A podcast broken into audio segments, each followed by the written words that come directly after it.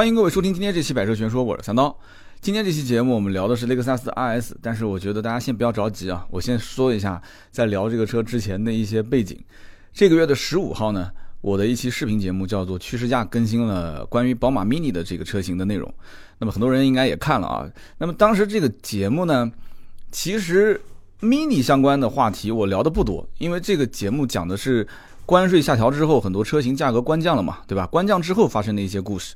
那么我设计了一个剧情，就是讲一对小夫妻已经订了车了，结果呢订完车之后就关降了，关降之后呢，他们就假装是新客户，又到 4S 店去探价格。那么其实创作这个剧本，它的背后就是我从实际的 4S 店了解到的很多的一些情况啊，不仅仅是雷克萨斯啊，奔驰、宝马、奥迪，只要但凡有卖进口车的，对吧？包括林肯啊这些都都有。那么关于 Mini 这个车型，我又担心。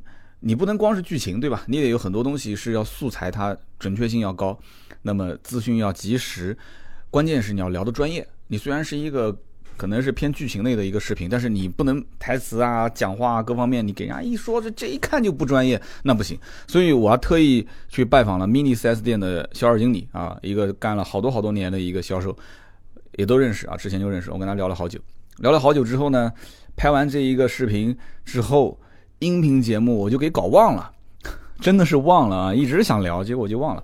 然后之前是采访了老赵，后面是采访了我这个兄弟啊，这个关于油漆啊、4S 店跟修理厂这两期音频。那么今天呢，我本来是想聊 Mini 的时候，突然又发现刚刚才拍完一部视频啊，这个雷克萨斯的 RS 也是我们一位听友的车，我觉得他的故事更有意思，所以呢，我觉得就。趁热吧，我们先把雷克萨斯 RS 的这个车子先聊完。聊完之后呢，我们再来聊这个 Mini 啊。改天有时间我们聊。那么这期节目呢，我就想分享一下关于就是我们拍摄的这款刚刚拍完的这个雷克萨斯的 RS。这期视频的话，七月一号上线啊，我觉得也是挺有意思的，也是根据它的真人真事改编啊。那么首先呢，就说一说关于这个雷克萨斯 RS 车主跟我的故事啊。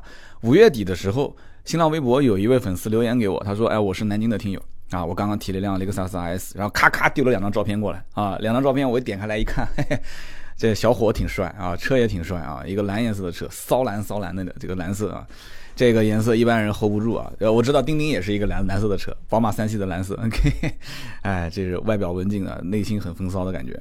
那么这个车呢，当时我看了一下啊，跟这个小伙子还挺般配的，还挺时尚的。但是呢，对于他来讲，我后来聊了一下，就是说他。把车子其实不仅仅当一个工具，它更多是当一个玩具。我以前讲了，把车当玩具的一般是什么人？富二代，富二代玩超跑嘛，对吧？所以他们就是别人有我得有，别人要是有的比我早，那我得要有的比他新，比他还要好。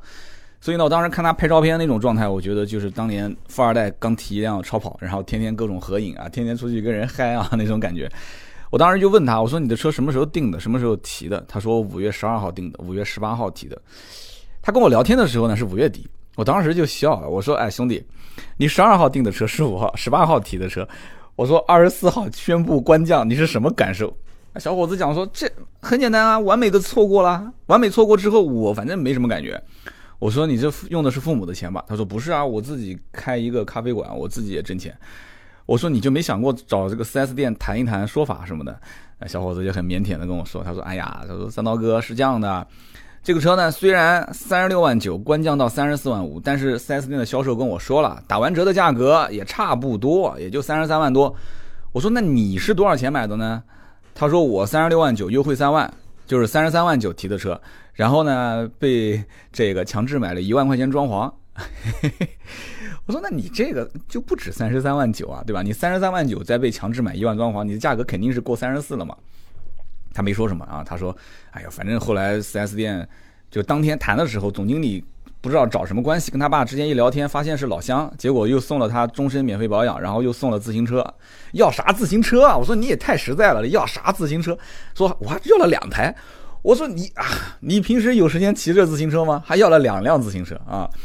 这个我说你不行，转手你改天上网卖了吧啊！两辆自行车还要了行李箱啊！我真的是我也是服了他了。然后呢，就把这车给提了啊。呃，怎么说呢？其实这价格如果从当时官降之前来讲，三万块钱还送了终身保养，还送了自行车啥的，我觉得也还行啊。虽然被强制买了一万装潢，但是呢，聊天过程当中啊，我发现好像这哥们儿他其实打。骨子里他把车就是当成是一个用来玩的这样的一个情节，个性化需求很强烈。哎，那我就觉得很奇怪了，这个符合个性化需求的车有很多，而且雷克萨斯 RS 一定还不是最合适的。小伙子，你看长得也挺帅，又很年轻，对吧？那玩个小跑车两门的，那很多车可以选啊，为什么一定要选一个四门的雷克萨斯呢？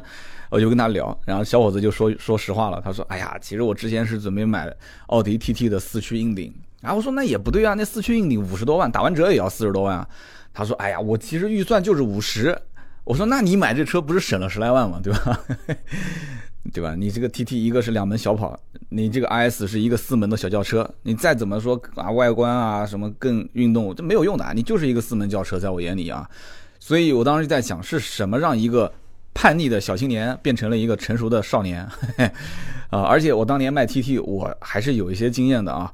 买 TT 是什么人？买 TT 大多数是女生，真的，十个客户九个是女生。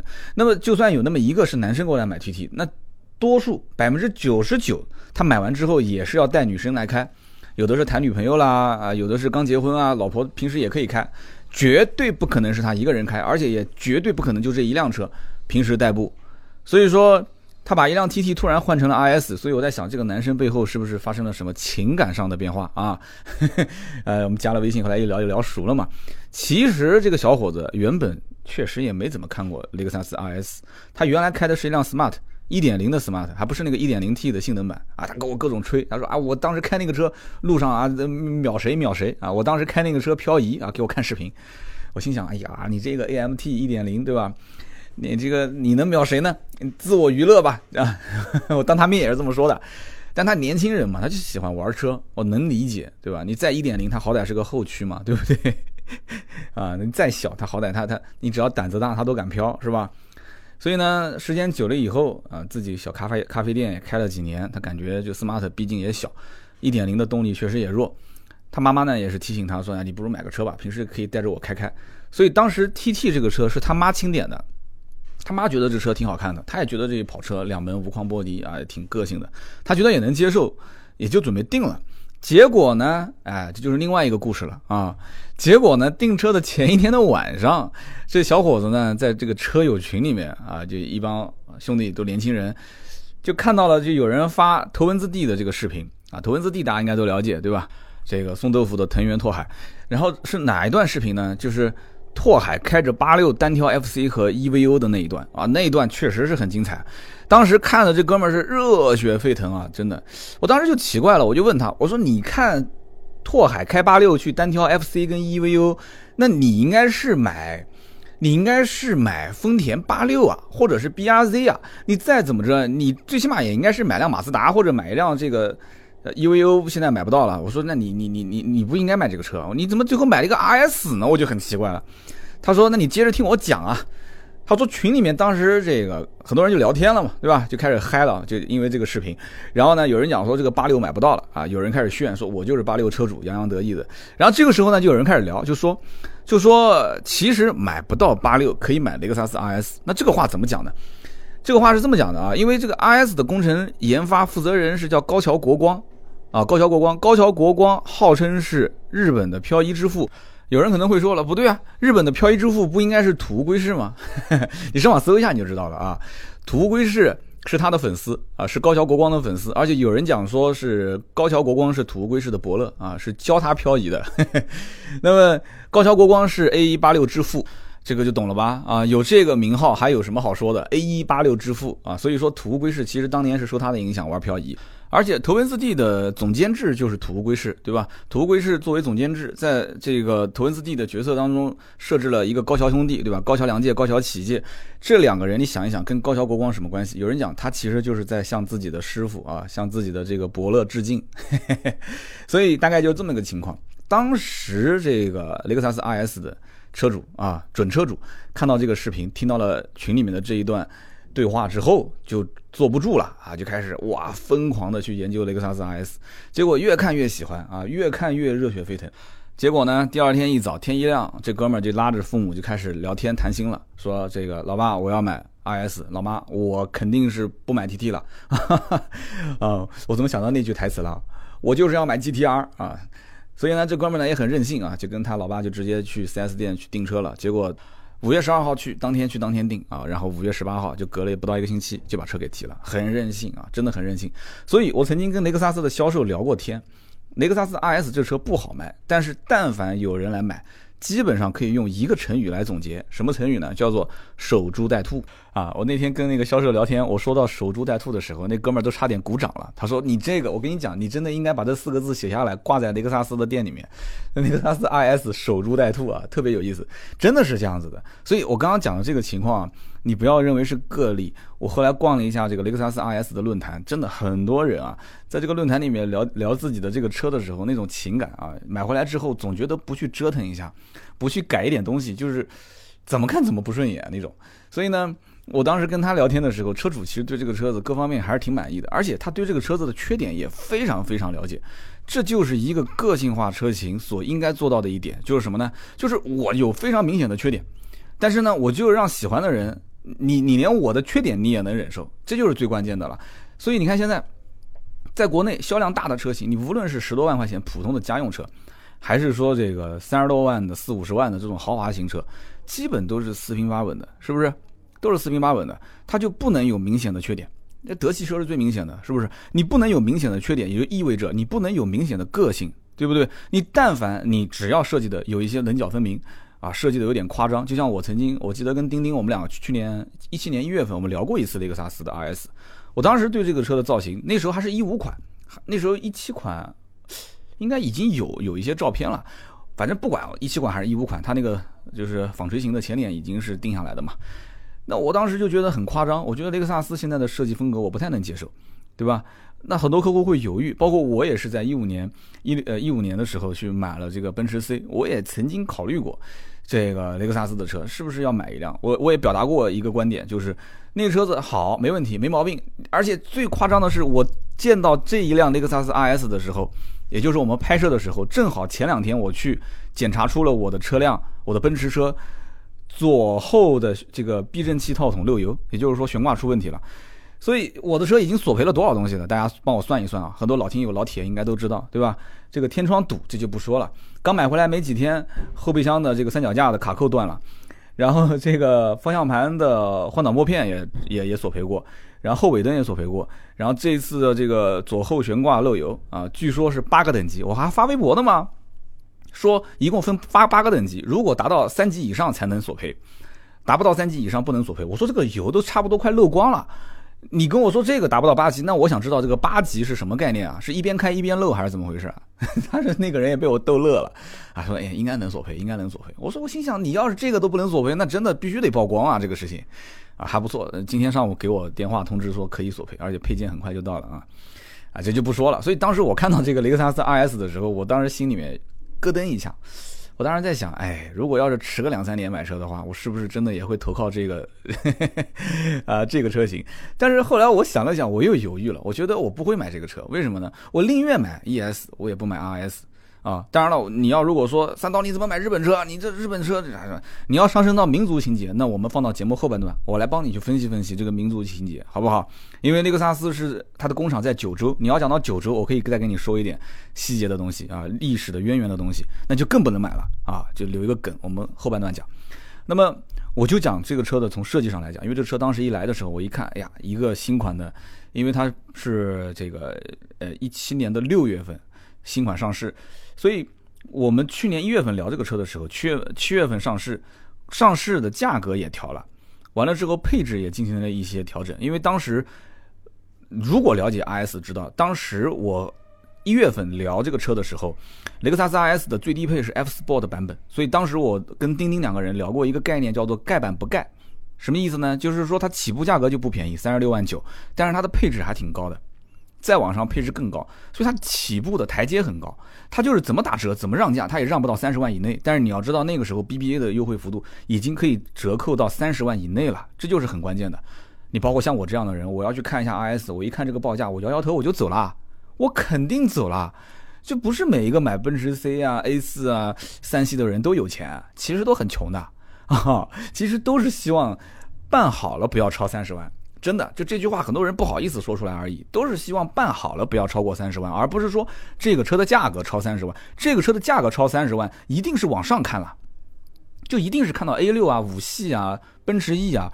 那虽然说新五系上了以后，奔驰 E 上了以后，它的车价也往上提了，那你的预算可能要超四十，但这都不关键。很多人的心目当中认为，如果是啊这个级别超了三十万了，那性价比就不算太高啊。那么再加上它现在这种造型设计又那么夸张，很多人就想来想去，又花那么多钱，又买了这个车，这平时能不能开得出去啊？啊，这就好比说像我以前去买衣服。我跟大家一直在讲，我很喜欢一个品牌啊，我也不给他打广告了啊，一个街开头的一个品牌。当然，这个品牌呢，我为什么喜欢？首先我瘦，我以前也说过，这衣服呢穿在我身上比较啊，这个显身材。哎呀，这个不太好意思说了。然后呢，呃，他们家最近这一季的衣服，我最近去试了一下，我怎么试都不满意，我夫人也不满意。那么他们这个店长呢，我们因为认识就熟悉了嘛，就他原来是在南京一家店，后来调到另外一家店，我就跟着他走，他去哪一家我到哪一家看。因为他很会搭衣服，但是那一天怎么搭我都不满意，我夫人也不满意。我看得出来，他其实自己也不是很满意。我就问他，我怎么回事？我说你的你们家这衣服为什么今年这个款型就就感觉不太好？他后来就说实话了，他说：“哎呀，我跟你实话讲，我们家现在这一季啊，也不叫这一季，就是我们家今后所有的衣服成本比原来降了将近百分之十五，就是这个衣服的成本降了百分之十五。什么原因呢？首先就是设计。他说以前的设计呢。”都是偏个性的，就是很潮的那种，穿在身上很有范儿，而且很多东西用材用料啊，它都是不计成本的，很多细节方面。但是后来因为单价高，然后造型也比较夸张，很多客户呢，他来看，要不就是看到价格摇摇头就走了，要不呢就是来了以后试完以后呢，穿在身上觉得挺好，但是他就不敢穿啊，他觉得就就哎呀，就反正最后买的都是那些中规中矩的。他就是不知道什么时候能穿上这套衣服。你上班的时候这么穿，男生的衣服嘛，对吧？就觉得有点夸张，就怕别人笑话。你下班的时候呢，就男生要不就是出去运动运动，也不可能穿；要不就是在家宅在家里面。你出去跟朋友吃个饭什么的，你说穿那么夸张，所以他觉得没有什么场合能够适合穿这样的衣服。就这样的设计感很强的这种衣服，我想了想，我之前在他们家买的那些那些衣服啊，就搭配啊，好像确实有那么一两套。啊，我到现在也就只穿过一两回，那我连上上视频我都没穿过，对吧？你大家知道我现在这个趋势价的这个衣服要求也不高，我穿一套西装就扮演销售顾问就可以了。然后国民车顾问的这个视频的话，那也就是一件上衣嘛，对吧？来回换就可以了，也没有太大要求。所以呢，当时他原来的这个风格是比较夸张的，现在的风格就开始又为了为了迎合市场啊，对不对？销量啊。所以就变得中规中矩了。哎，他跟我讲，现在销量反而比以前好了。所以我穿在身上怎么穿，感觉就不带感。为什么呢？因为以前你已经穿出那种带感的感觉，所以你现在穿这些中规中矩的没意思了啊！年纪越大就越开始啊风骚了。现在就像这个女生的年纪越大就开始喜欢啊涂越红的那种红口红啊。所以说，雷克萨斯 RS 这一代车型设计就是夸张啊。这种夸张呢，主要是体现在外表。不仅仅是 RS，包括雷克萨斯的这个 ES，马上新款七月份不是要上市了嘛？很多人也很关注啊。我们有机会一定会去聊。那么这种夸张，为什么我说只是在外表呢？因为这个车你要把整个门一拉开，你坐进去，你就会发现这整个内饰啊，按我的说法就是朴素的有点过分。不过如果讲它的内饰就这样子一句话带过的话，我觉得啊，雷克萨斯车主肯定有意见。你别别说雷克萨斯 RS 车主，就不管是 ES 还是什么 NX 这些车主啊，甚甚至 CT 的车主肯定都会有意见。为什么呢？因为这个内饰看上去朴素，只是看起来而已。这就让我想到一款车，叫捷豹的这个 F Pace。捷豹 F Pace 刚上市的时候，因为跟我有好多好多次合作嘛，那么从上海我开过一辆到南京来。那么在南京的 4S 店，原来的销售总监也是我以前同事啊，我也去试过车，然后我跟他也沟通也聊过，他说：“哎，其实这车毁就毁在内饰上面。”就这整个车，不管从外形啊、设计啊、动力啊各方面，呃，包括调教都很不错，开起来很舒服，动力很强，甚至声浪都能听得见。但关键问题是，你就一坐到这里面，你一说这车价位，关键这捷豹跟路虎还在一个展厅里面，你就发现路虎的车门一拉开，那就是精装修房；捷豹的 F Pace 一拉开，那就是一个简装房，啊，这这失落感很强的。那这个简装，我讲个不好听的，你既然选择终端优惠幅度。因为大家都不买了，所以你再跳水跳个十几二十万，甚至二十多万的优惠，我觉得你不如当时就把这个钱砸在内饰里面，那又怎样啊？所以这就是这捷豹还是我的金主爸爸呢，所以我真的说两句，我估计他也不一定能听到这一段啊。我就说两句我自己肺腑之言，真的，你捷豹内饰只要把 F Pace 的内饰什么什么大的木纹饰板啊，甚至碳纤维啊，然后呃真皮包裹啊，阿坎塔拉就怎么豪华怎么奢侈给他上啊，对不对？保证有人买，根本不用讲的，你都不需要终端优惠那么多钱。那没办法啊，没办法，它就已经是既成事实了。雷克萨斯的 IS 其实当时一眼给人感觉就是这样，就没有那种高档装修的感觉。这个我呢就只是个比喻啊，就像看房一样的，很多人也买过住宅是吧？去住宅看样板间，这样板间一般是怎么奢华怎么装，对不对？肯定是要让业主就准业主能感觉得出这个房子还是不错的，哪怕这房子实际上质量很差，但是它至少。这个精装房，哎，他给你看这个交付前的样子是什么样子，对吧？没有家具是什么样，有了家具是什么样，但是往往就是那一刹那就能让你动心和不动心，对不对？反而现在是什么？就有我曾经就遇到过，我看过一套房子，那个房子的样板间。就不用心，样板间明明它的层高就不高，它还偏要做一个水晶吊灯，那个吊灯都快碰到我的头了。然后它的房子的这个房间距明明就不宽，它还要用一个护墙板，都什么年代了，还用护墙板，它把护墙板整个墙给它隔起来。然后现在很多房子不是客厅特别大，房间特别小嘛？结果房间里面放了一张巨宽的床，结果进去看房子的人两个人往里面一站，就来回就就挪不开身子啊！就我不讲嘛，这设计师估计可能钱没给到位啊，就是害这家开发商的。反而现在是什么？是有一些小公寓，小公寓的装潢特别奢侈，真的我看过。结果它的这个什么马桶杜拉维特的，然后洗衣机是博士的，什么东西都给你配好。有的时候你在想这个问题，就他就不会抓重点。这种小公寓买来有几个是自己住的？很多都是出租的。出租用那么好的东西，你觉得房东他愿意吗？而且这东西都是摊在每一个平方的成本里面的。啊，我曾经就遇到过，还不止一个这种公寓楼盘是这么玩的，一点意义都没有啊。所以讲到这个雷克萨斯，可能刚刚有点扯远了。雷克萨斯我刚刚提到，包括像捷豹 F Pace，雷克萨斯 IS 就是这样，就是你一进去一看，哎，感觉不高档啊。但是你要如果听这个销售，如果说他的专业度啊，或者说他比较聪明的话，他会给你解释很多细节。这个细节呢，有可能你也不需要他解释，为什么呢？雷克萨斯 IS 我前面说了。卖车的就是守株待兔，来买车的很多可能研究的比你销售员还深。你可能销售顾问，你刚刚手一抬，你刚讲解释前面这个东西，他会说：“哎，你不用解释了，我知道你想跟我讲的就是那个可移动显示仪表盘，是不是？就是驾驶员正前方那个显示屏上面有一个圆盘啊，银色的小圆盘。完了之后呢，你只要在多功能方向盘上面按下一个按键之后，正前方的驾驶员侧的这个显示屏银色的圆环会缓缓缓缓的移动到右侧。”哎，它的显示界面会变化啊，真的这个很帅啊。然后你刚跟他讲说啊，这个饰条，他说啊，你不用跟我解释了，我知道你要跟我讲的是名利做工的铝制饰条，是不是？我当时问了这个销售员，我说当时雷克萨斯的销售有没有给你解释？他说他想跟我解释，我不要解释，我就想坐下来谈价格，谈完价格我付了钱我就走。然后我就说，我说你错过了很多啊，就比方说你这个内饰面板，我估计你肯定以为是一个很普通的小小小小装饰啊。就跟什么奥迪、宝马、奔驰那些什么木纹饰板啊、铝制面板啊都差不多。我说你知道这东西是什么吗？他说我不知道。我说所以说啊，你花钱买的不仅仅是一辆车啊，他的这个售前的服务他也值钱。你要听他跟你聊天，哪怕是吹牛逼也行啊。他说那你跟我说说呗。啊，那既然你把车借给我，我就跟你说说呗，对不对？我就跟他说了，我说这个东西叫做明利制铝工艺的铝制内饰板啊，这是官方的一很长的一段。这个名词，这个怎么写呢？名就是金字旁一个名，利呢就上面一个西，底下一个木，名利制铝这样一个工艺。名利制铝是什么概念呢？它其实整个工艺很复杂啊。我觉得其实也就可能小日本这种就天天喜欢坐在那边敲敲打打的，对吧？就是社会福利比较好的这些这些这些地方的人，他才会干这个事情。它工艺复杂，成本高。当年呢是雅马哈。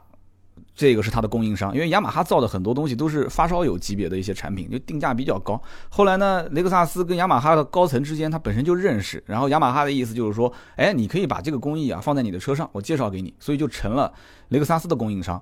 所以呢，雷克萨斯 IS 这个车上用的这个工艺，其实就是把这个铝材啊、铝制面板，本来它的厚度是零点六毫米，零点六其实已经很薄了啊，然后在零点六毫米的基础上再切割研磨掉零点二五毫米。然后雕刻出很多一些图案啊，类似像钻石啊，或者你也可以把它当成是，就像用这个豹子去抱这个木木材，就是木刻的那种感觉，就听起来很牛逼啊，听起来很牛逼。其实这就是一个铝材的加工工艺啊，切割研磨工艺。你要如果不说，对吧？你要如果不说，其实我也不知道这个东西到底是多值钱，我也不知道这个工艺背后的。一些一些具体的东西，就像我当年看那个红旗啊，红旗当时那个巨丑的那个内饰啊，巨恶心，真的我都不知道该用什么词来形容了。结果呢，旁边的那个介绍的板子上面写说，这个叫做沈氏大漆，啊，沈就是姓氏的那个沈氏嘛，沈氏大漆，大小的大，福建沈氏大漆。我当时还搜了一下啊，这个听起来是很牛逼，但是关键问题是。我我不会买，对吧？你就是跟我说它是什么非物质文化遗产，我我不管你什么非物质文化遗产，我觉得，当然有人讲说你要买也不会卖给你，对吧？你这是要审核的这个车啊，要审核你的资质的啊。好，行，OK，没有问题啊。所以说这个雷克萨斯 RS 当时一看这个啊，很多的官方把这个东西啊作为一个宣传口号，但是你看消费者并没有太当一回事，专业的销售员我估计也不太会把这个东西作为重点来去跟。客户去讲解，因为来买 RS 的人，我估计很多不会听你就是废话太多去讲那么多的东西，对不对？也就是我们作为做节目来讲啊，有一些车上的点，我们拿出来去说一说。真正到了一线销售买卖的环节，谁关心这些啊？对不对？你有这个时间，你不如带我出去多开两圈了，是不是？所以呢，我刚刚讲的这个名利公益，大家也就这么一听啊。以后跟人出去吃饭聊天吹牛逼，你可以带着说啊。我相信大多数人想法跟我一样的，真正看到这个车，看到这个。内饰板的时候，你最多就是用手按一按、摸一摸，而且你这按一按、摸一摸，我觉得你还是要小心，因为那一天我摸的时候，结果给我摸松动了。副驾驶的面板，我摸的时候，我说：“哎，我说怎么怎么感觉做工有有点问题啊？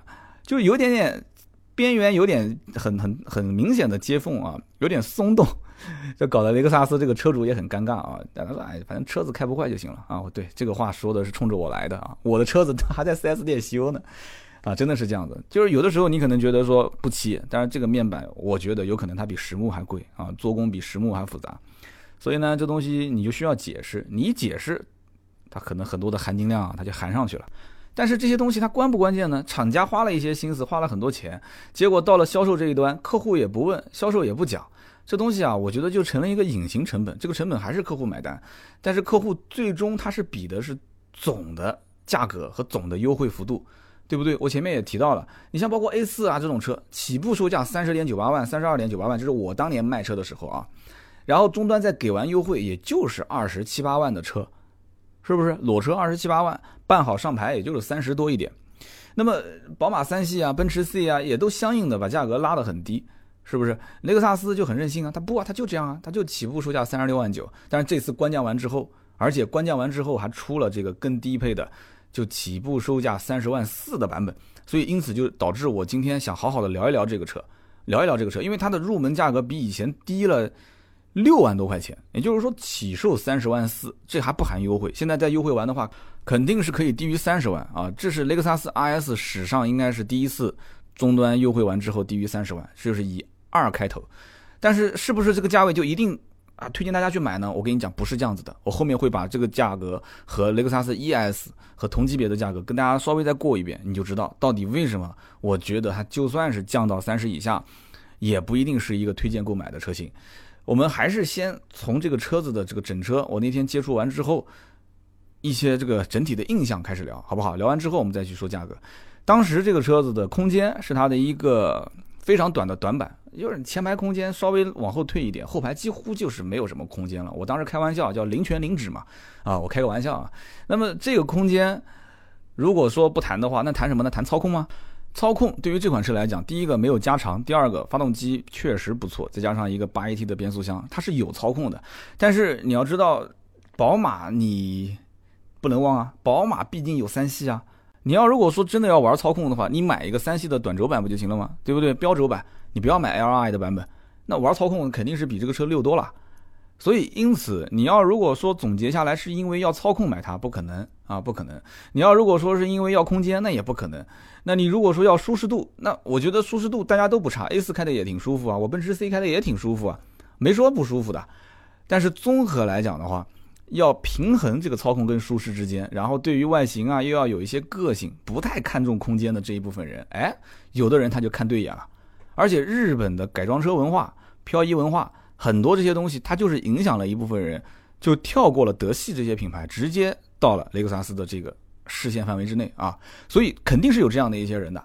就你不要跟我谈什么三系操控特别好，也不要跟我谈什么奔驰 C 豪华，也不要跟我谈 A 四的性价比啊。甚至于有人讲说，那你同样这个价格，你不如去买 A T S L 啊，对吧？A T S L 的价格更便宜，入门打完折可能都不到二十万。你要知道。这句话只要你能说出来，就说明你不了解买雷克萨斯 IS 的人。雷克萨斯 IS 的这一部分客户，他是缺这个钱的人吗？哈哈，倒不是说他多有钱，就是说它至少就是对价格这一块它不敏感。它如果真的是冲着性价比去，绝对不可能考虑雷克萨斯 RS。这是我说的啊。所以呢，因此我们回过头来再看这个车，对吧？它的定价，雷克萨斯可能也是知道这件事情，所以相当自信的是把 RS 当年老款一五款的定价起步就定三十六万九。现在即使是官降完之后，调完税，官降完之后，入门价格三十万四，其实也不算便宜，因为毕竟，毕竟前面 BBA 卖了那么多年的车子，起步售价也就是三十万多一点，你的定价也不比它低。就按我讲，如果我要抢前面三座大山的客户的话，那我肯定是以性价比来抢。但是对不起，RS 就这么任性，他就一直不不是这么玩的，很傲娇的感觉啊！我就是官降完了，老子也定三十万四，你爱买不买？对不对？就脸上挂着就是你不买就死滚的这种这几个字啊，就是这样。所以这样一个情况下，我就有一点看不懂了。看不懂什么的呢？你自家老大哥 ES 是什么定位啊？对不对？你要按照以前一五款的定价来算的话，三十六万多、三十七万多、三十九万多、四十多万，我的个天哪！那你这个定价是比雷克萨斯的 ES 定价还要高？为什么呢？因为你雷克萨斯 ES 两百定价才三十万上下啊，然后 ES 三百 H 那个时候定价才三十七万八。你你上来就是直接你一个入门级的雷克萨斯 RS 的这个 F Sport 就三十六万九了，你跟 ES 的三百 H 混动版才差不到一万块钱，我的天哪，是两头不靠，你知道吗？所以真的是绝对有情怀的人，那个年代去买辆 RS 不差钱，他不看钱。那么很多人就想不通了，那这两个车之间。到底谁定位更高呢？对不对？我买个 RS，那我还觉得那些买 ES 的不懂车。那买了 ES 的人可能会看到路边停了一辆 RS，觉得说这这个车子这种性价比还有人买，真的是情怀。这两个人之间，雷克萨斯车主之间互相都看不懂对方。你更别说其他品牌了。我的感觉呢，其实就是傲娇啊。这个傲娇在于什么呢？就是在于还是定位问题。就像现在的这个卖的最好的奥迪 A 四啊，宝马三系和奔驰 C 的定位，它在中国市场上整体的其实这三个品牌的入门门槛就越来越低了。当奔驰的 A 级、奔驰的 B 级销量本来就不咋地的时候，它必须得有一辆车去放放大它的整个的销量和市占率嘛，对不对？那用什么车来放大呢？那除了 SUV，SUV 奔驰就 GLA 嘛，这种小车子很便宜，其实卖的也很好。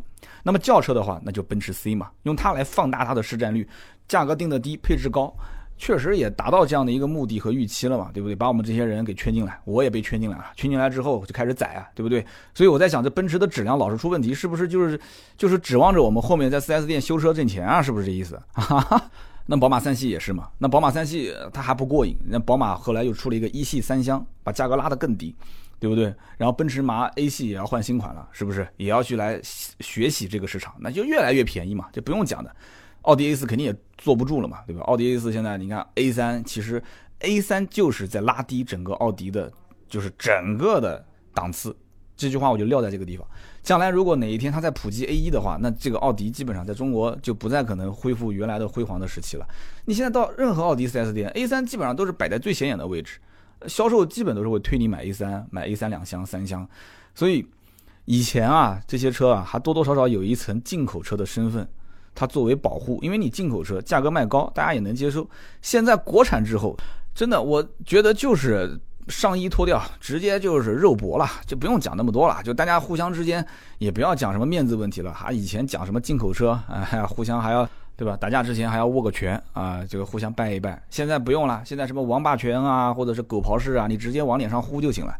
所以大家现在国产之后的压力非常大，所以这个压力也会转嫁给经销商。我在 4S 店待那么多年，我一四年离职出来，我当时选的这个时间点还真的挺不错的啊。为什么呢？因为一五年就是豪华车市场增幅大降的第一年。就是近十年来增幅大降的第一年，所以我一直不开玩笑嘛，我说是春江水暖鸭先知，我就那个鸭。一四年我就感觉苗头不对了，苗头不对我就得撤啊！啊，这 4S 店太危险了，我得撤啊！所以当时我就先撤出来了。不过呢，话又说回来了，其实雷克萨斯 RS 啊，它这种傲娇的性格，反而从另一方面来讲，也保护了它。这句话怎么讲呢？其实它牺牲了很多年的销量和市场份额，我觉得反倒是让雷克萨斯 RS 这款车的含金量变得更高了。这句话怎么讲呢？有一句俗话是形容那种就是呃想出轨的男人，什么意思呢？就是说，就好吃的不如偷吃的，偷吃的不如吃不到。这个雷克萨斯 RS 呢？感觉好像就是这种样子啊，就是你明明买了一款车不比雷克萨斯 RS 差，但是总觉得好像我拥有它很简单，但是拥有那个车好像不是很容易，因为价格比较高，高高在上，但又说不出那个车好在哪。过去看了一眼，觉得拉开车门发现，哎呀，也就那么回事。而且很多人买雷克萨斯其实冲的是什么？有一部分冲的还是要占一点小便宜，虽然有一点贵，但是一想，哎，这是日本原装进口的，对吧？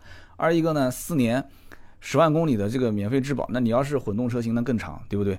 免费质保加免费保养，哎，有些人觉得说，那你这笔账要是如果再算进来的话，那也不算太贵，所以很纠结。但是最终呢，很多人怕买错啊，或者说是不接受这样的外形啊，或者是怎样空间啊，还是选择了回归传统啊，选择 BBA 的车。有人说，哎，这一次不是官降了吗？对吧？原来三十六万九起步，现在三十万四起步，那会不会发生天翻地覆的变化？这么说吧，今年雷克萨斯在没有官降之前，今年一季度的销量增长还是非常不错的啊，增长了百分之三十多。但是你说想要变成翻天覆地的变化，不可能啊，绝对不可能，这是我的观念啊。很简单，你要想中国人买车，首先特别是豪华品牌的车子，品牌只是个符号。就像有人讲说，三刀你买奔驰就是冲着这个牌子去的，对我就告诉你，我冲着牌子去的。但是这个牌子到底值多少钱，在每个人心目中不一样。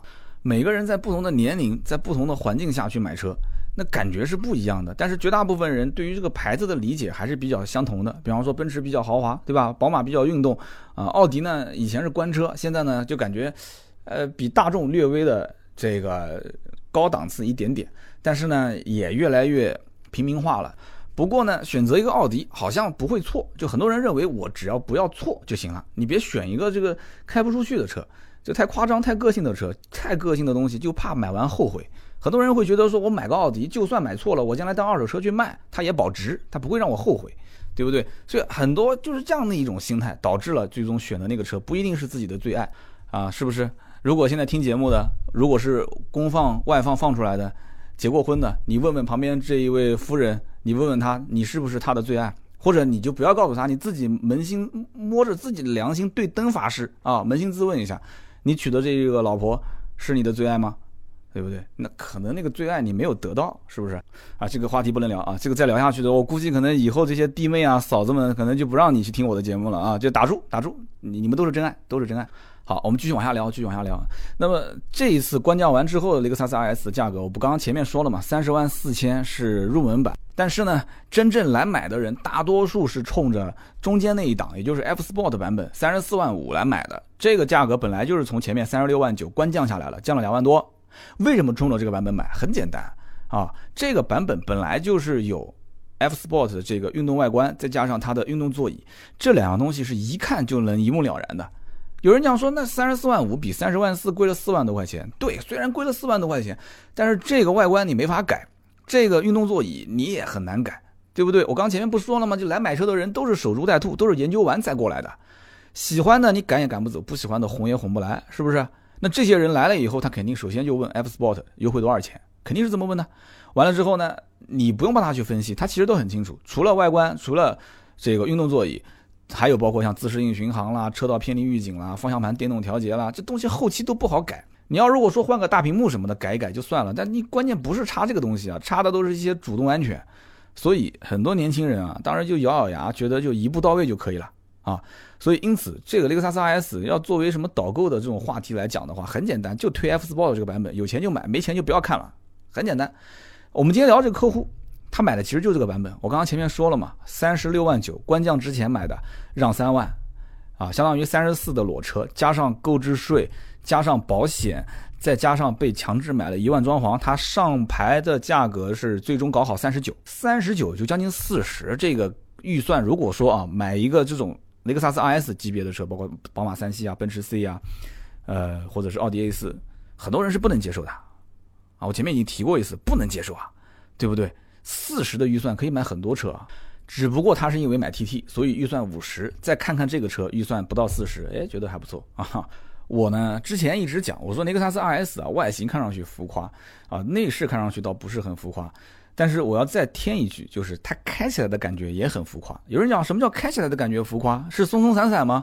还真不是啊，这个车开起来感觉还真的不错。底盘悬挂、转向手感、变速箱的反应速度这些，反正综合下来，这个车子应该是属于舒适和运动两个啊平衡点找的还不错的车。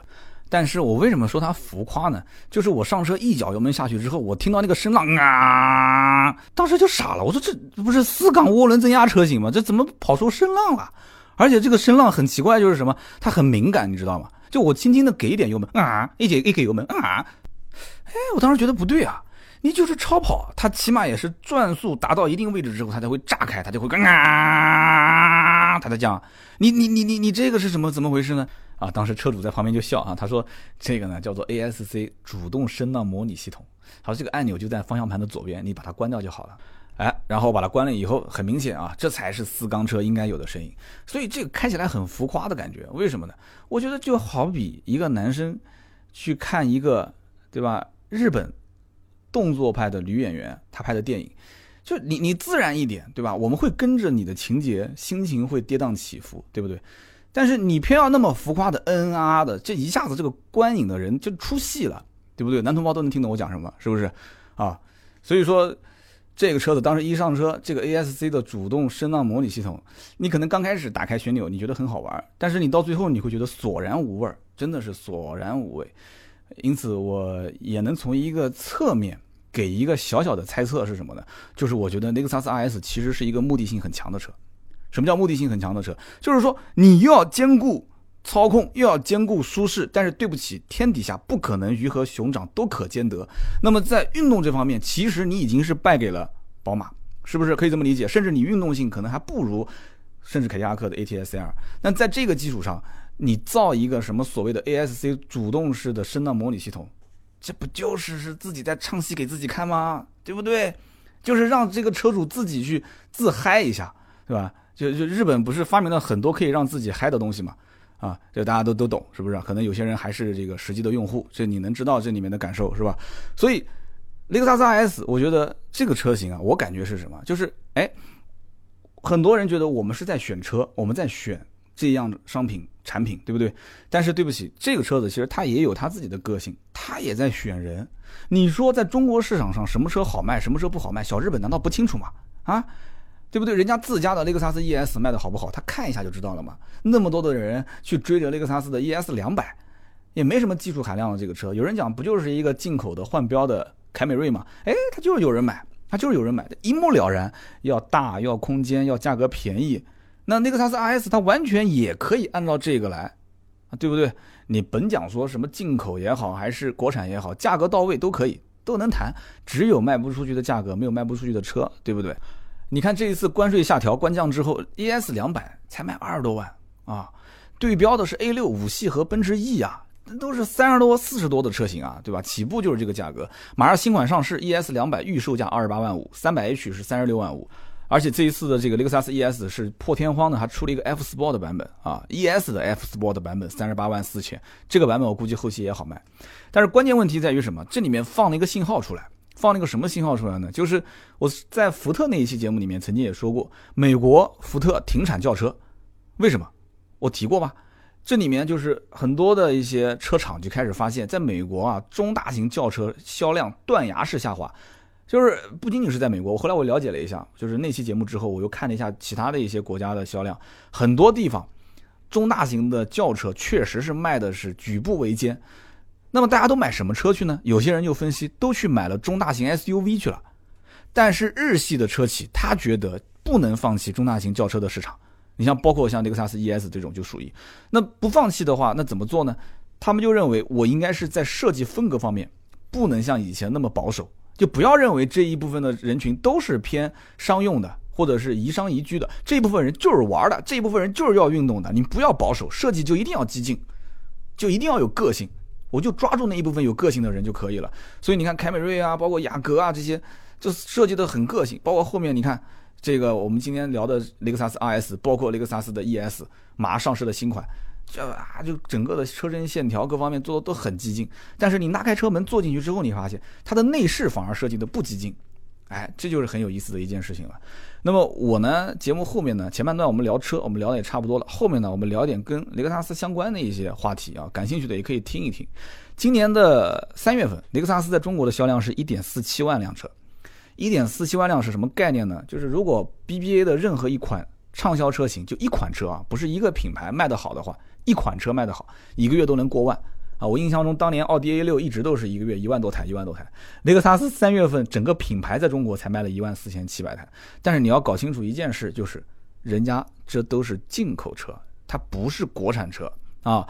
这当中呢，混动车型占了五千零四十八台，也就是百分之三十四，这也是增长了很多。啊，它今年三月份的同比增长，去年是百分之三十六点九，整个一季度是卖了三万八千三，同比增长百分之三十一，什么概念？豪华品牌当中，它的增幅仅次于奥迪。有人讲奥迪不是现在卖的没有以前好了吗？那是因为奥迪去年卖的更差。行了，我不要再说了啊。就今年奥迪还是有增幅的，增幅不错的，一季度啊。所以因此它是豪华品牌增幅排第二的。所以，我们就可以去分析一下，为什么现在开始陆陆续续有很多人选择买雷克萨斯的车型啊？不仅仅是我们今天聊的 RS，这里面我前面讲了，有一部分就是冲着免费保养去的，免费保修保养。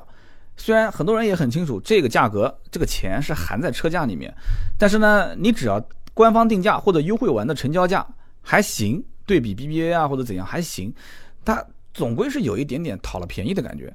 对吧？雷克萨斯从零五年开始在中国执行这个免费的保修保养政策，后来有很多日企进中国，他也这么玩那么后来有一些日企呢国产化之后啊，这些政策就开始不坚持做了。这里面有很多原因，但是归根究底，它的原因就是销量和利润这两件事情，这里面一个平衡点嘛，对吧？你又要跟 BBA 去打，BBA 现在价格定的那么低，那你又要把这个免费保修保养的政策执行下去，那这个成本是很高的。其实成本高，定价还不能高，那这就是很矛盾的事情了。如果你要是国产，你肯定是价格要降。雷克萨斯不国产，我觉得这里面有很多原因，不是光光讲说在中国造不出什么高品质的车，没这个话。你你你觉得中国哪哪边造不出来？是机器不行还是人不行啊？啊，我曾经看过一篇中国记者探访日本九州工厂的这篇文章，然后这个作者是这么说的：他说，参观九州工厂之后，我就会意识到。我们在谈雷克萨斯国产的时候，其实它就是一个伪命题。他说什么意思呢？就是说，即使在国内建设丰田的 A 级工厂，什么叫 A 级工厂？丰田分为 D、C、B、A 四个等级，A 是最高品质这个等级。他说，就算建出 A 级工厂，也没有符合要求的工人。雷克萨斯的车辆品质核心要素是在于人。当然了，其实这肯定就是一篇充值类的文章嘛，对吧？我们平时也发过充值类的文章，这种话。厂家要求写的，我们听听也就过去了，不要太在意，对不对？我不相信在中国，你说这样的工人没有吗？你又不是什么高科技含量的东西，你要求一个工人要五十年、四十年的工龄，你才能做出来。很多的东西都是机器在做，工人只要严格执行流程就可以了。无非就是可能在国内有一些管理体系不是那么严格，很多流程啊各方面相对来讲不是那么按照死 S 版的把人当成机器来做，对不对？不就这个概念嘛？你要如果要求的那么细致。那么细致入微、严苛，那里面就得建立一套完善的体系，而且这个体系里面奖罚都得分明。最核心的点就是钱是一定要给到位的，对吧？你如果中国工厂你要真国产化，雷克萨斯的工人比其他的工厂工人能高出百分之三十甚至百分之五十的收入，那你跟他多点要求又怎么样呢？对不对？你给他再怎么多要求，他肯定得也很开心，因为他挣得多嘛。所以这里面啊，我觉得这只是一部分的原因，绝对不是最根本的原因。而且千万不要神话所谓的进口车的质量，你就说这个雷克萨斯 RS 这个车，当时拍摄的时候我不说了吗？侧门的那个所谓的什么明利工艺的铝制面板，我用手按了按，它不也是松松散散的吗？这旁边那个缝隙那么大，它也翘起来了。我觉得没有传说中的那么夸张啊，是不是？那么雷克萨斯其实有个理念我是很认同的，什么理念呢？就是要赚钱也要留下花朵。就是不要把整个的这个生态给破坏了。我听说过一个故事，就是讲说这个日本的雷克萨斯的九州工厂啊，它在建成的时候，承建商最后一笔款当时是换成了一千五百株的樱花留在了这个工厂里面。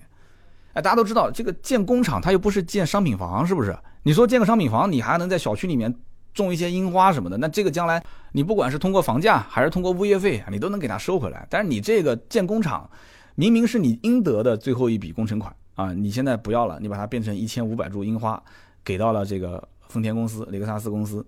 哎，我觉得这个啊，就是一种哲学了，这是一个取和舍、兼和得的哲学。真的，这个很多事情呢，我自己也是在外面闯，也在做生意啊。你有的时候，你你多做一分，你就升华成了一份友谊。是一份情感，你要是少做一分呢，有的时候就双方互相之间就是金钱和利益的纠葛啊。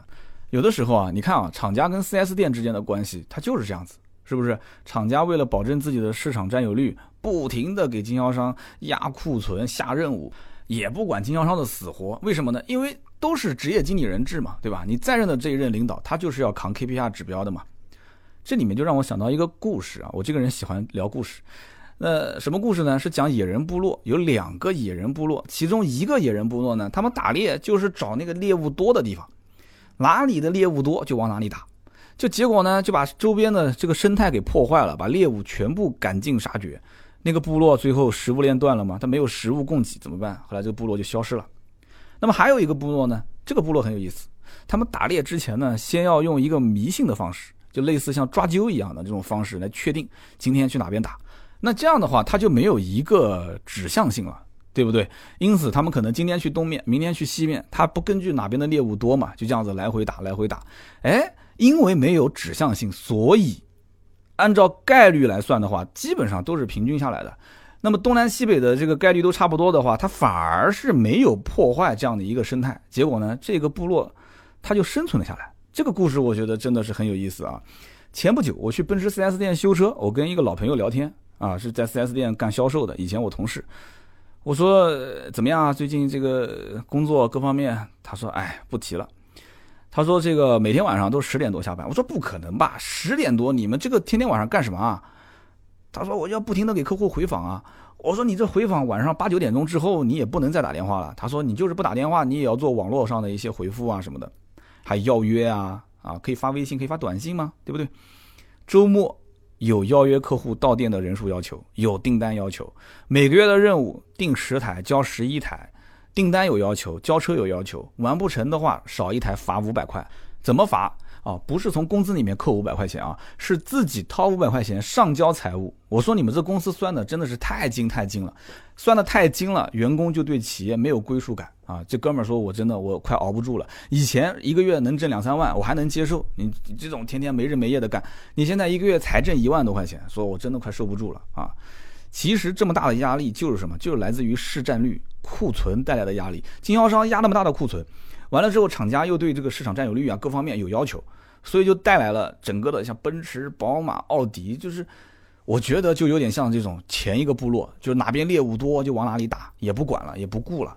但是雷克萨斯的管理层我也认识，而且从我对雷克萨斯的品牌的了解的程度上来讲，我觉得他们首先没有定很夸张的任务，而且我发现现在很多日系品牌都这样，就是定了一个很保守的任务。我今天再给大家爆一个料啊。这个汉兰达的车型有一篇当时盾牌写的文章，说加价个两万装潢什么的，其实还是值得买的。很多人说哇，你这篇文章被充值了，怎么样怎么样？我今天给大家报个料啊，内部可靠消息，丰田汉兰达今年下半年是减产的，订单现在很多店已经收了很多，而且很多店就订单都不敢再接了，没有时间规划。所以在这个基础上，你告诉我不加钱的可能性大不大？今年的这个凯美瑞二点五的排量会增产。但是这个就会导致可能二点五的优惠幅度会变多，因为凯美瑞现在基本上有些地方已经开始有一定的优惠了，所以因此，呃，这个你不了解前因后果的情况下，你读一篇文章或者怎样，他如果盾牌也没有写得很清楚，大家可能会误会。但我告诉你就是这样，雷克萨斯从我的个人了解，很多的这个就是从内部的一些管理层啊各方面渠道了解，真的是这样，他没有很夸张的任务，而且他几乎是可以做到零库存。真的是这样，就是对于淡季、对于旺季，它的整个的库存比例的调整，有很多人因为他没做过销售，讲一些什么库存深度啊，这个可能很多人不太懂。就举个例子吧，比方说你下个月要卖两百辆车，你的任务是两百辆，你上个月卖了一百五十辆，呃，是淡季，但是这个月开始是旺季了。按照往年、去年、今年这个月应该是可以卖到两百台，你告诉我，你仓库里面应该是要存多少辆车，对不对？这很好算的嘛。一般正常情况下，两百台我可能放个两百二十台，啊。就是两百到两百二比一下比例不就出来了嘛？以前很多 4S 店这个库存库存比库存深度啊，那很夸张，很夸张。但是这是相当夸张，我们 4S 店以前四五百辆的库存都有过啊，那真的是。那在这个基础上，那很多经销商压力就很大。这里面还不都是畅销车，很多还是滞销车。所以我知道雷克萨斯现在在搞一个什么什么系统，也就是让整个的这个进口车从呃下订单到港口到 4S 店这个过程很通畅。而且客户也能看得见这个车的实时的动态。你比方说，我们今天讲的这个车主，五月十二号订的，对吧？五月十八号就提车了，才六天时间，这个车还不是在仓库？那不在仓库在什么地方呢？那无非就是港口，或者是他的一个厂家自设的自营的仓库。那至少这个车子的这个库存的压力不是给到 4S 店的，是不是？这有个什么好处呢？这个好处就是对于最终 4S 店的利润的保证，它是有一个良性的发展需要的。这是一个良性发展，这是一个正确的方向，真的是这样子的。所以，嗯，你要看二零一七年的数据，如果是做销售的，稍微了解一下，真正裸车销售为正。什么叫裸车销售为正？就是卖裸车，什么都不加，装潢保险我们什么都不算，就光靠裸车差价能挣钱的，就三个品牌，一个保时捷，我们讲豪华品牌啊，一个保时捷，一个奔驰，一个雷克萨斯，就这三家，保时捷、奔驰和雷克萨斯。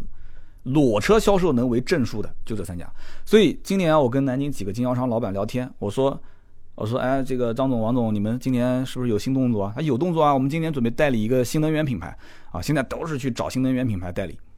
他们都共同提到过一件事情，就是新能源车企现在基本都是给零库存政策，零库存就厂家设库，你直接你根据订单来提就可以了。这些老板都觉得很好啊，说，哎呀，我们压力不大了，我把店建建好啊，服务好客户就可以了。我当时听了，我也只是笑笑。为什么呢？那当然了，他们都是大老板，那肯定比我清楚。企业的发展永远是呈现一个 S 型的曲线，萌芽状态发展鼎盛创新。创新的时候，你肯定要舍弃很多一些旧的东西、不好的东西，但你也不知道哪个好哪个不好，很多东西你也不敢割舍，你可能也会判断错误。然后创新完之后回落，回落到一个谷底，再慢慢的反弹，再发展，再鼎盛，就是这样啊，此起彼伏，周而复始。好了，我们就聊那么多吧。今天可能聊的也是比较 比较宽泛啊，希望大家不要觉得我啰嗦。那么以上呢，就是关于今天这一期呃雷克萨斯 RS 的我的一些思考和我想表达的观点。也欢迎大家呢多多去留言啊，表达一下自己对于这款车、对于雷克萨斯品牌的一些看法。欢迎各位留言啊，我也都会回复的。那么以上就是节目的所有的内容，下面是关于上期节目的互动环节。那么上期节目呢，我们聊的是关于 4S 店和修理厂之间做漆的区别，请的是一个原来我的同事啊，也是做了十几年的汽车售后方面业务的一个老前辈啊。其实他年龄并不大啊，但是他的工作经验确实很丰富。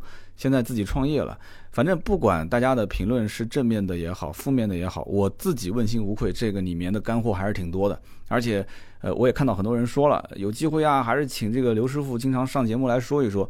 我也把这个相关的情况反馈给他看了，然后呢，他说我也看到留言了，然后这个留言里面对他来讲，其实更多的还是有信心吧，就是说他也不知道自己说的好不好，甚至他也认为自己可能没有那么专业，然后全国各地的大神大咖都很多，我做了很长时间的思想工作，我说真的比你强的他不一定肯说。真的肯说的，他不一定说得好；真的说得好的，他也不一定认识我。真的认识我的，我也不一定给他上节目，对吧？所以这个里面，他需要有很多的机缘巧合。所以呢，要珍惜当下，珍惜眼前。就算有些人说不好的，也不要太当真，因为毕竟，对吧？你不是走这个自媒体路数，你不知道这里面水有多深啊。我说骂我就骂我，骂你你就当没看见，就无所谓了。所以呢，我们俩也讲好了，以后有机会我们多聊一些售后方面的东西，取长补短。那么上期节目呢，我也看到了啊，很多人的留言真的是很长很长一段。我再次提醒大家，长的这个文字留言呢，最好是分段发，多发两遍。如果说呃发之前可以的话啊，就复制一下，就是你不要直接点发送，你先复制一下，然后万一要是没发出去，你还可以粘贴。就万一要是一下子没发出去，你又没有复制，对不起，很多人就没有信心再重新打一次这么长一段话，而且很多话让你重新打一遍你也打不出来啊。最近这几期节目我一直没有提醒啊，我们每一期节目的留言被选中的每一个人，我们都会送出芥末绿赞助的燃油添加剂一份，价值一百六十八元的燃油添加剂。上期节目呢，我看到很多的兄弟们留言都是很长很长一段啊，其中有一位叫做 Jock 杠 G 六。J O K E R G 六啊，A B C D E F G 的 G G 六，他的留言被点赞最多，呃，他留了两次，第一次是说，刀哥，我家的娃娃比你家小一岁，祝你父亲节快乐。那么我呢，刚刚失去父亲二十八天，在所有人的面前都是要假装坚强，很累啊，非常的累。今天一个人喝了一些酒。啊，晚上呢睡不着，听《百兽全说》已经三年了。我平时都是下载好了听，所以每一次听呢都会错过一些评论的时效性。我今天正好失眠，又赶上正好更新，所以呢我就仔细的听了一遍。我只能说两个人的语速都很快，在听的时候呢很烧脑。那么一遍听只能听一个大概，所以要多听几遍。今天的内容我就差拿一个笔记本去写重点了。那么今天内容确实干货不少，我身边的朋友有不少是为了车险少交一点钱。啊，然后就攒好几处的划痕，最后一起来做漆。今年我也是听 4S 店的意见，是把划痕险上了一个。那么明年我在续保之前，我会把我的漆先给修复掉。那么作为一个普通的车主，这方面真的不懂。那么这位兄弟，这是第一条留言啊，他失去父亲二十八天，假装坚强，然后失眠，我完全可以理解。虽然我没有失眠过，而且这个我个性还算是比较独立吧。呃，我的父亲也是一五年去世的，所以这里面呢，我我我能我能理解你现在是什么样一个感受，因为，呃，我不知道你们家里面还有没有其他的这个男性啊？你像我们家没有男性了啊，我们家就除了我以外，我奶奶还在，我妈还在，我呃老婆我女儿四个女的围绕着我一个男的，而且最夸张的时候是四个人都不挣钱，啊，就我一个人挣钱，所以说。一定要乐观，要坚强。乐观和坚强这两个品质，我现在也是传递给我家女儿。就是说，这个其实人活在世上没有那么容易的，一帆风顺，其实反而将来你要跌大跟头。所以家里面出现一些呃变故，出现一些这种，呃，怎么讲呢？就是这种事情，我觉得要挺过来，兄弟啊，一定要挺过来。没事的时候呢，反正多把心思花在工作上，多去分散分散注意力啊。然后呢？看看自己身边的，我看你的头像也是有孩子了嘛？看看身边的孩子，看看你的爱人，看看你们家现在还健在的一些长辈啊，对他们好一点就可以了。然后呢，他后来又留了一条言，他说今天的内容很有用，我觉得可以再延伸讲很多一些点。我建议呢，就针对这种实用性的话题，分几次取几个重点来详细的说啊。比方说划痕的程度不同，做漆的方式是不是不同？那么保险怎么样？就是对于这个补漆最划算。再比如说啊，在高速行驶的过程中，有一些飞虫留下来的痕迹，怎么处理可以不伤漆？还有就是汽配城常见的补漆笔能不能用？有多少处补漆会在卖车的时候影响二手车的售价？等等等等。那么既然是一个接地气的实用性的节目，我觉得可以在实用的角度出发做一些内容。越是这种干货的话题，越详细越好。就像老师上完课划重点一样，把核心内容再给大家梳理一下、总结一下，那就更好了。辛苦刀哥，祝节目越办越好。上期节目其实，在录音之前，我也是大概列了一个小提纲，我跟这个呃刘兄讲，我说我们不要讲的太泛泛而谈，我们就讲几个点。那谁知道就那么几个小点，那么可能上期节目录音的时候，我带节奏带的比较快，而且也比较跳跃，所以呢，可能聊的还是有点散。上期节目录音环境也不太好，所以给大家就是道个歉啊。上期节目因为确实没有太提前约好啊，很多人也听出来了，听出我的语气有点急促。我们俩的节奏比较快，在他的这个修理厂也不是一个封闭的办公室，它不是一个完全封闭的办公室。然后录音的效果呢有一些噪音，我的设备其实已经不错了，现场比那个还要吵一些。呃，大家能听完的真的是老铁啊。那么这一位兄弟叫 Joke，他给了很多的一些意见，非常感谢啊。下面一位呢叫做年岁渐长，这位兄弟呢他是一个油漆师，他说呢我在 4S 店是一名油漆技师。节目里面说的 4S 店做油漆贵，我觉得不贵啊。那些一个面一两千都是高端品牌，我是福特 4S 店的，我这边是四线城市，我们的收费标准是一个面三百到四百，嫌贵可以买套餐，福睿斯、福克斯七百八十八三个面。啊，这很便宜啊。然后蒙迪欧、翼虎这些九百八十八三个面，我觉得是很划算。那么现在油漆行业不好做，油漆的成本年年都在涨。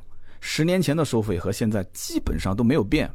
这期节目没有讲水性漆跟油性漆的区别，是有一点遗憾的。大多数的 4S 店用的是水性漆，水性漆的价格比油性漆贵。就拿我们来说，以前的油性漆比现在便宜一半还要多。现在很多车换了新的配件都在赔钱。另外，4S 店用的油漆品牌还有很多，不光是杜邦跟 PPG，还有巴斯夫啊、新晋啊、鹦鹉啊，都还不错。的确，上期节目我们没有说水性漆跟油性漆的区别啊，但是关于油漆这个话题，我觉得以后可能在保险理赔啊，在很多方面，如果我跟这个刘兄去做话题选题的话，多多少少还是会沾到一些，所以大家不要着急啊。那么也感谢 JUV 兄弟，他是做油漆的这个专业技师，所以他也提了很多一些补充性的意见，非常感谢。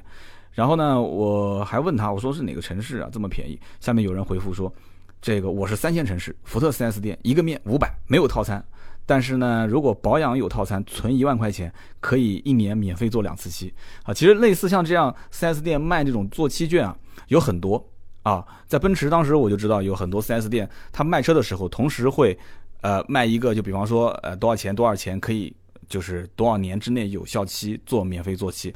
其实呢，这些套餐也好，这些活动我觉得看个人。如果说呃，你是那种很纠结一点小划痕就要做的人，你就适当买一点没关系。划痕险其实保险公司是亏钱的，真的。我问过保险公司的人，划痕险是不赚钱的。但是，呃，你要如果总是去这边有一点就做，那边有一点就做，真的，我我觉得也犯不着啊，犯不着这样。